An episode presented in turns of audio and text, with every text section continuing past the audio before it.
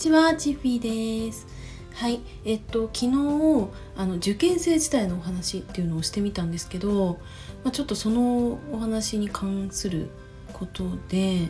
あの私はえっとまあ高校現役で、まあ、大学受験をしたのとあと浪人して大学受験したのとで計2回ね大学受験をしているんですけどまあ1回目がちょっとうまくいかなくってで、まあ、浪人時代に、まあ、何としても、まあ、これはねこの1年で、まあ、成果を出そうっていうことで、あの予備校に通ったんですよね1年間。でまあその予備校に通って本当に良かったなっていうまあ、経験をしたのでちょっとそのお話をねしたいなって思います。で私が通ってたのはあの寸大っていう予備校で、まあ、朝のだいたい8時半過ぎぐらいからかな。でそこからずっと授業があって確か1コマ90分とかかな。それくらいの授業でで夕方くらいまで、まあ、ぶっ通しでね私は授業を受けていました。うん、でまあ大体ねその問題をこう順番に解いていくスタイルになってくるんですけど、まあ、予習をしてで授業でその確認してもう一回そのえなんか解き方とかもさ結構テクニック的なのを教えてくれるからそれでもう一回復習してでなんか、まあ、数学だったらあの青チャートやるとか、まあ、英語だったら、えー、と似たような類似問題を解くとか、まあ、そういった感じで勉強していたんですよね。でもうこれ私最初にあの浪人しますって言った時に予備校に行かないっていう選択もあったんですよ。でまあ予備校にね行かなかったらこれ絶対に私うまくいかなかっただろうなっていうふうにやっぱすごい思うんですよね。というのもなんか私は結構その基本基礎みたいなところをしっかりこう固めれば割とトントン拍子でうまくいくんですけど基礎がなかなかできないとさやっぱり何回同じ問題に出くわしてもさ全然さ解けないんですよね。でそれはうーんまあその勉強に限らず私過去にそのピアノとかも習ってたんですけどピアノもさあのー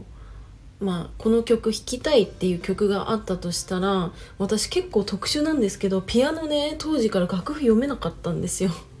だからなんかそのピアノ教室の先生が弾くこの指の動きとかをもう完コピしてそれでもう覚えちゃうみたいな感じだったんですね。であのでも結構ねあのショパンとかさなんかそのレベルまで弾けるようになったんだけどでもね楽譜は結局最後まで読めなかったんですよ。でまあそういう、まあ、感じで私はだからあのそのプロの方から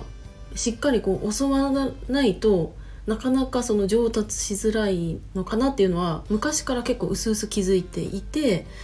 だからその、まあ、浪人自体っていうのももう迷わず独学はやめてあの、まあ、予備校に通うっていう風に決めました。でこれって、まあ、後々にもかなり生きていてというのもあの、まあ、ビジネスの話になってくるんですけどビジネスもさなんか独学でやろうっていう人も中にはいらっしゃると思うんですね。まあ、今はさ、まあ、Google でさ検索すればいろんな情報出てきたりとか YouTube 見れば、まあ、丁寧にね解説してくださってる方もたくさんいるので、まあ、それで学ぶっていう選択肢ももちろん、うん、できると思うんですよ基礎的なことだったら。でもまあ、私は、まあ、うー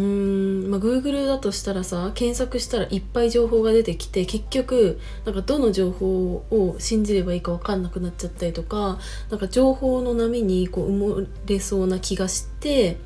まあ、それでその独学でビジネスをやるっていう選択はそもそもなかったんですよね。うん、うん、そうだし、まあ、ウェブライターに関してもウェブライターもさ、まあ、いろんな意見があると思うんですよ。えーと、本で学べばいいっていう方もいると思うし、まあ、講座でなんかうーん、まあ、基本的基本的なところを学んでもうお仕事をどんどんやっていった方がいいっていう人もいると思うしなんか別に特に何もせずにもうどんどんお仕事をやればいいっていう方もたくさんいると思うんですけど、まあ、それはま人それぞれかなって正直思っていてただ私はまあその、まあ、基本的なことだけでもしっかりと,、えーと、お金をかけて学びっていう